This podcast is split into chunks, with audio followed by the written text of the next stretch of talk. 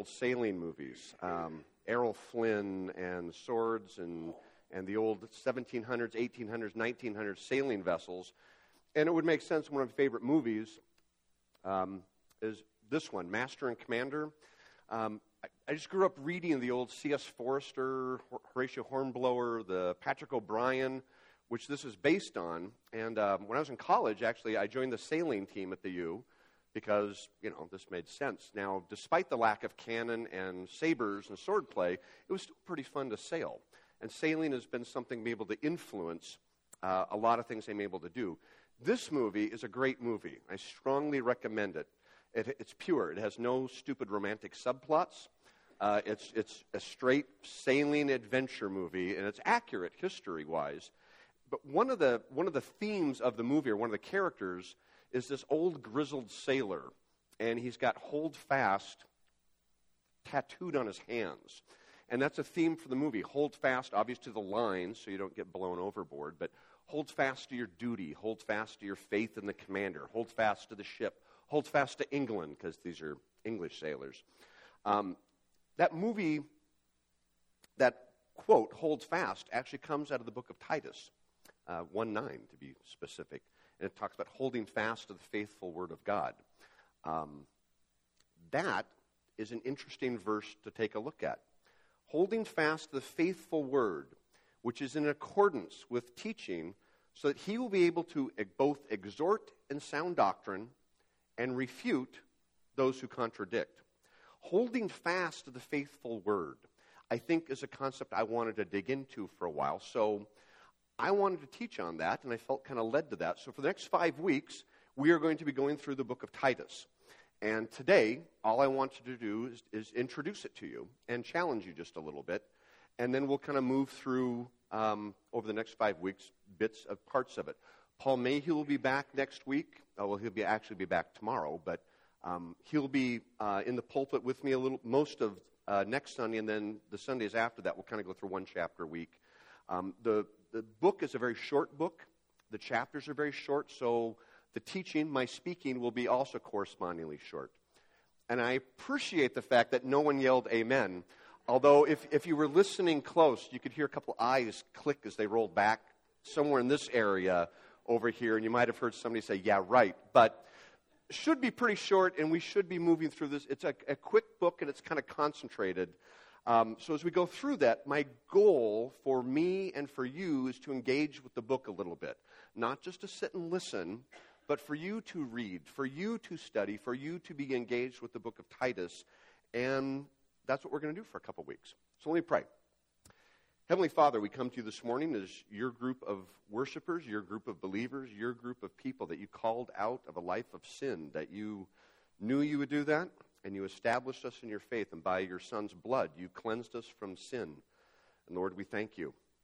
It's uh, too small of a word, and yet we'll try to spend our lifetime expressing those thanks, those gratitudes for being your children. Uh, Father, we do confess before you that we sin and that we need your Son's blessing, your Son's cleansing, your Son's blood uh, for us to be clean and stand before you. And we give thanks to you that we can stand before you this morning in prayer. We thank you for your word, that we can have it in a language we understand. And we thank you for the blessing of being able to worship you um, without fear of persecution from a government or from anyone, Father, uh, that you've used people throughout the history of this nation to give us the freedom to do that. Again, those are blessings from you that we don't want to overlook this morning. Pray this morning that you uh, and your spirit would uh, lend wings to my words, that my study would be accurate, and then any failings of myself, Father, would be just washed away by your spirit, and your truth be proclaimed here from this spot today both to who hears our voice now and those who listen to it online. Father, we thank you again for this, and we pray all this in the name of Jesus Christ, our Savior. Amen. So, uh, today, uh, when you start, I start at the end. What do we want to end with today? What do we want to learn? What do we want to get out of this besides holding fast? And all we want to do today is introduce the book. And it, very simply, the essential question today is why did Paul write to Titus? What, what's, what's the point of all this? And not to hold you in suspense, but there are three themes that you will see throughout the book of Titus. And uh, you, they're written on your notes, so you can go through that now if you want. Uh, it's the buddy, the body, the buddy, and the ball game. And we'll kind of take a look at those as we do that. Your notes, if you're taking notes, please feel free to keep up. I will probably go faster than you like. That's uh, just my nature, but we'll kind of go through this. Again, we're introducing the book, kind of getting a feel from a 3,000 foot up level. What is the book of Titus like? And we start with the author, which is this guy, uh, Paul, which is a, a pretty good photograph of Paul. It's really hard to find photographs of these guys. It's like they were a little bit camera shy. Both, uh, it's, it's odd. Um, I like this one in the fact that Paul looks like he could be from the Middle East. Usually, I grew up, the, all the Bible people were all like completely pale white guys from Nebraska. And we just, we know that's not true. We know that these guys, they're from the Middle East. They're, are, anyways, so here's Paul. Paul did not start his life as Paul. He started his life as a guy named Saul, Saul of Tarsus. And Saul of Tarsus was what you would call a Jew's Jew. He was Jewish racially. He was extremely well educated in the Jewish faith. He was a member of the Sanhedrin. He was a priest. He was of, uh, of wealth. His family was powerful. Um, if you were of a certain age, you would describe Saul of Tarsus as like a Kennedy it, back in the 60s. The Kennedy family had power, prestige, a name. That was Saul. Saul, additionally, was a persecutor of Christians. He had Christians killed. So this was not a friendly person. And then the two most important words happened to Saul but God. I think they're the two most profound words in the Bible. But God. Saul was a persecutor. Saul was anti Christian. He was a powerful, wealthy man, but God transformed his life. He was on the road going to Damascus. God appeared, turned him around, changed everything about him. It was a miracle, just like it was for you when you were saved, just like it was for me when God came to me, showed me truth, and I became a Christian. Saul became Paul. And Paul is a very, very great writer. He wrote a lot, and he's one of the one of the great people of the Bible that we'll ever take a look at. God changed his life. The recipient of the letter was this guy, who it's even harder to find photographs of, but this is Titus. We think. I don't know. Titus um, was one of Paul's closest friends. Titus was an important leader in the Bible. His name appears in the Bible 13 times. Uh, Titus was a Gentile, meaning he, he wasn't Jewish by birth. He was more like you and I, assuming that you're not Jewish. I don't know. Um, Titus was one of, uh, he was discipled by Paul. He worked with Paul. He traveled with Paul. He was a companion. He was a leader. He was with Paul in Ephesus when they were establishing the church there. Uh, he carried uh, Paul's letters. So when Paul would write a letter out from Rome, he might give it to, to Titus. Uh, he took the two Corinthian letters to the church at Corinth. If you remember, the first one is, is a little harsh on the Corinthians. So Titus is kind of a, a reliable guy and probably pretty, pretty confident in himself to take a letter that really took the Corinthian church to task. Um, he was a uh, he was in Jerusalem with Paul when Paul had to go to Jerusalem, and what's relevant to this, he was in with Paul in Crete, and that'll be part of this story.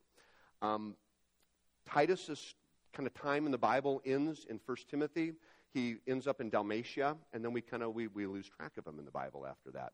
Um, kind of an interesting guy. What's clear from everything you can study is he was trustworthy, he was confident, and he was a leader. So Titus is a pretty important guy to Paul and a pretty important guy in the Bible. The setting for this is Crete.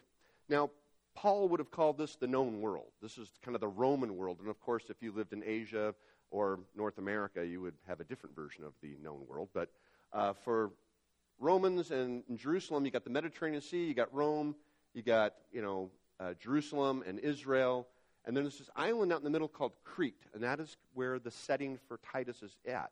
It's Crete, and Crete is an island. Um, it's kind of a cool island. It's about 160 miles by 40 miles, and that might not mean much to you, but if we kind of overlay Washington State and then throw Crete on it at the same scale, kind of from Leavenworth to Spokane, kind of give you a feel. It's a big island. Um, it's pretty mountainous.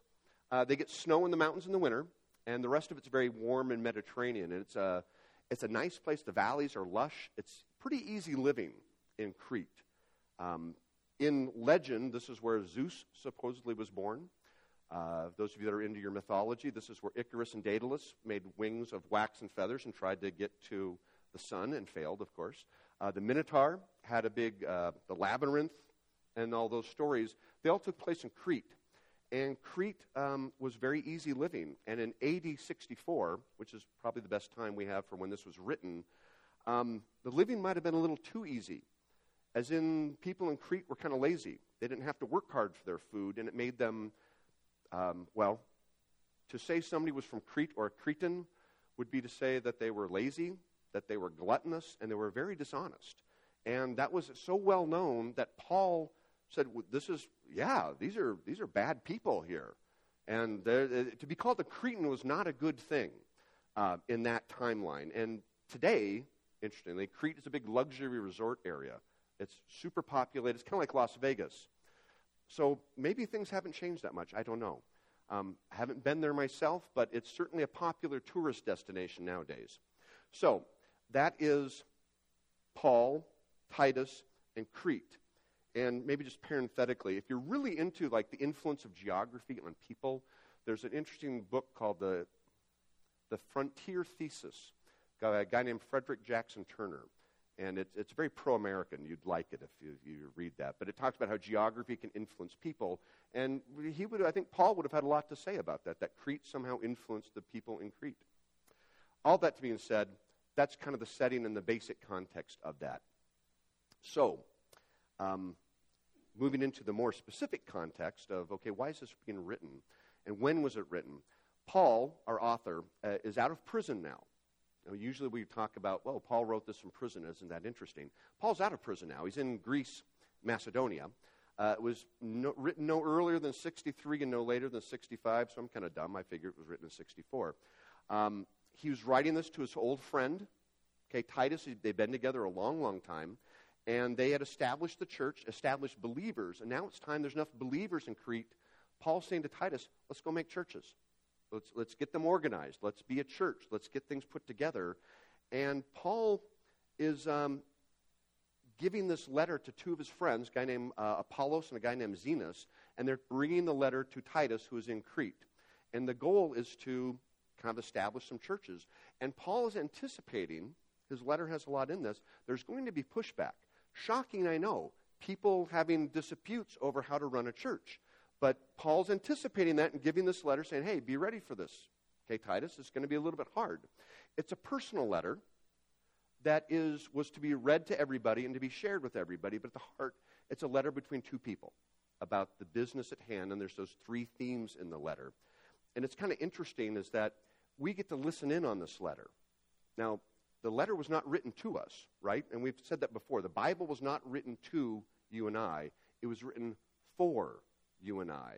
Is don't lose fact or lose sight of the fact that this was 1954 years ago that this was written, and yet it still has some relevance to us. And we'll be talking a lot about relevance as we go through that.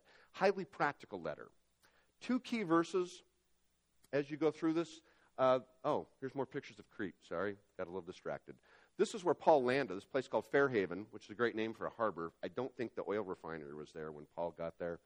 Um, here's our verses. So the first one, if there's two key verses, the first one is the one we kind of use as our title verse, to hold fast. Hold fast to the faithful word. The second one is the one that Dave read for us uh, at the start of the service this morning, which is uh, in chapter 2, kind of right in the middle of everything. And it's classic Paul.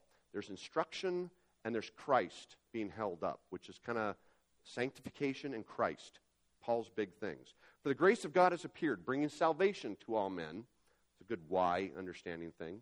He instructs us, or instructing us, the word instructing us, to deny ungodliness and worldly desires and to live sensibly, righteously, and godly in the present age. That's still pretty relevant today. Pretty good, as a matter of fact. So, we have Paul, we got Titus, we got Crete, we got a little context. Good so far? Okay, participation time. Thank you, Gay. Okay, gives me a little nod there so I know we're going. Um, let's look at the themes real quick, very, very quickly. Um, there are three themes, I think, through the book of Titus. They don't quite line up with a chapter per theme, but they're pretty close. The first one is the body. And this is the dominant theme the body of Christ. This is the, the, the, the body. He's talking about churches, he's talking about congregations, he's talking about how to organize, and talks a lot about leadership, especially in chapter 1. And it's fun to listen in on this because this is the establishment of a church in a hostile area.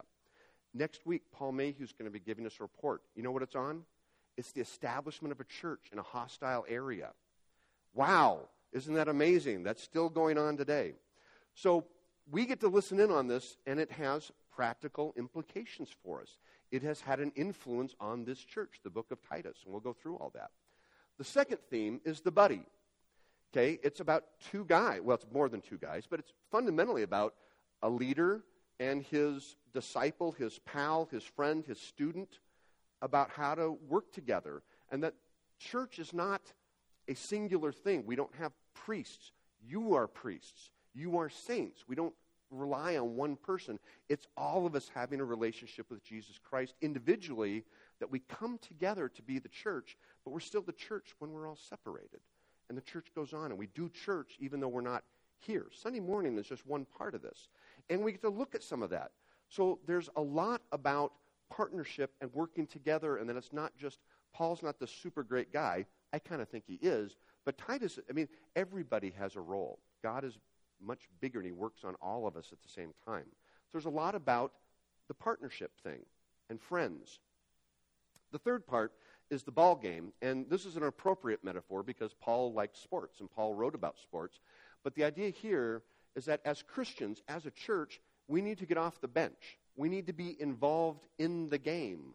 Uh, Sunday morning is not the sum total of what we do as Christians. It's one part. It's an important part because we're only together once, but it's what we do during the week as Christians, as leaders, as parents, as children, as friends and family that spread the gospel. It's about getting involved constantly, all the time, um, with what goes on.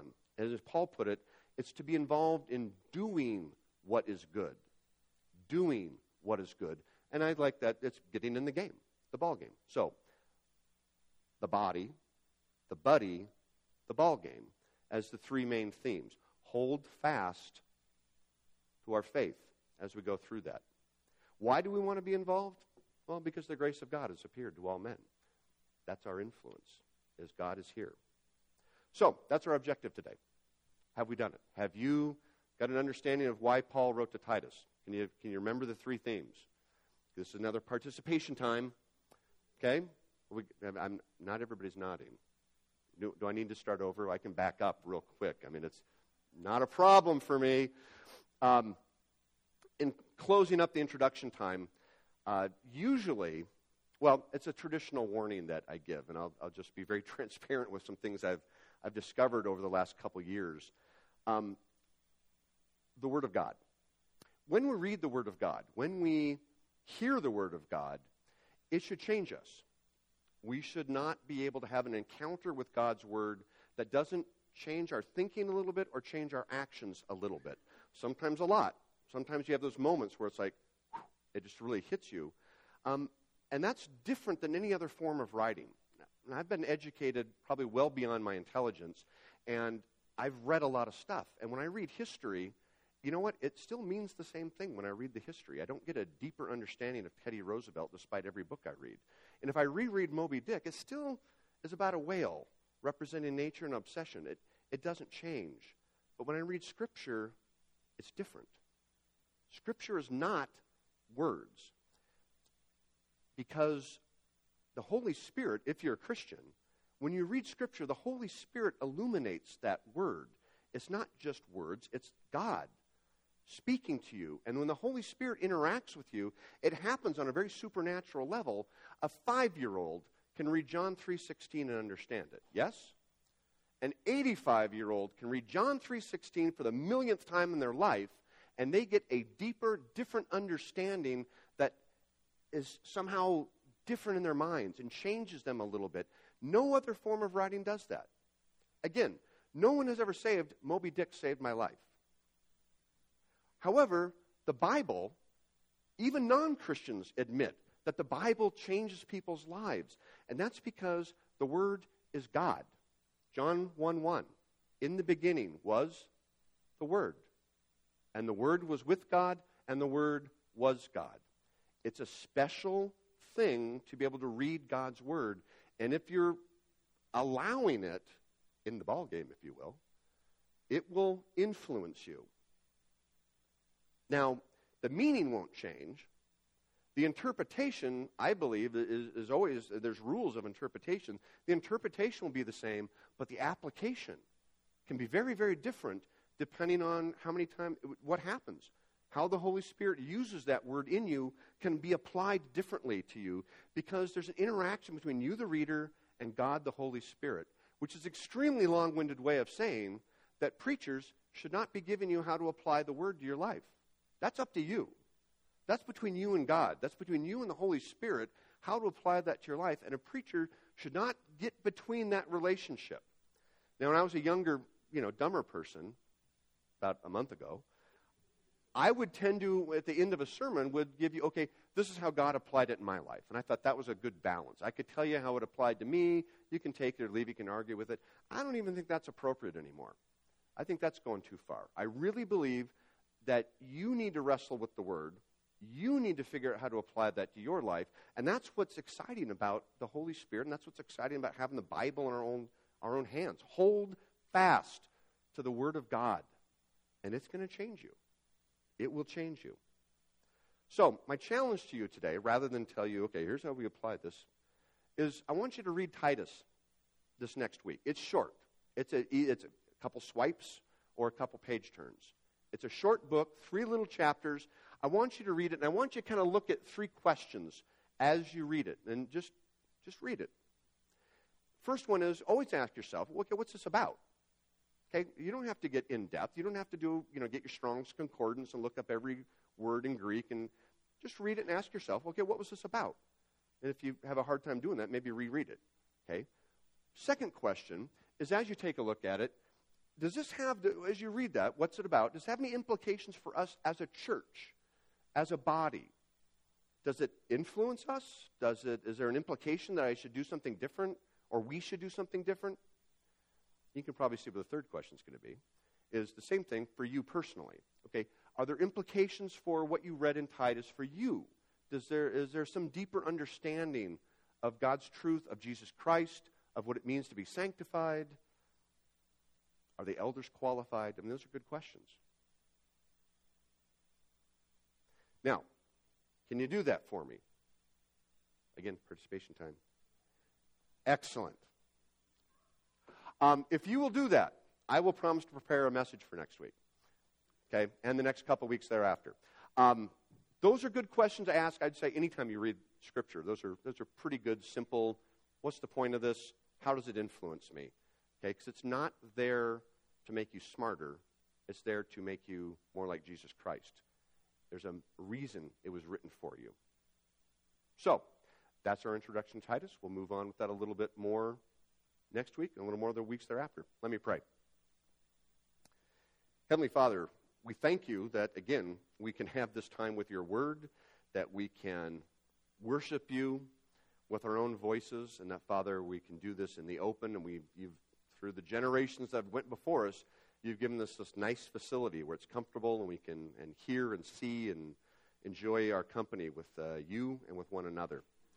Father, we uh, pray that you would keep your hand upon this body that there's a reason you established this church here in Grant County, and that we have connections, Father, from uh, far away as Macau and Hong Kong and uh, Mexico, England. And that, Father, the connections that you've established here are, are pretty profound. Father, we pray that you would continue to use your Holy Spirit to illuminate your word in our lives, that we might grow in our knowledge of you and of your Son. We'd grow in our relationship with one another that we become closer to you and more conformed to the image of your Son in our life. Again, we thank you for this time. We pray that you would continue to be glorified in our midst. And as we close out this time together in a time of worship of you, that, Father, our worship would be by your Spirit and would be in spirit and truth. We ask all these things this morning in the name of Jesus Christ, our Savior. Amen.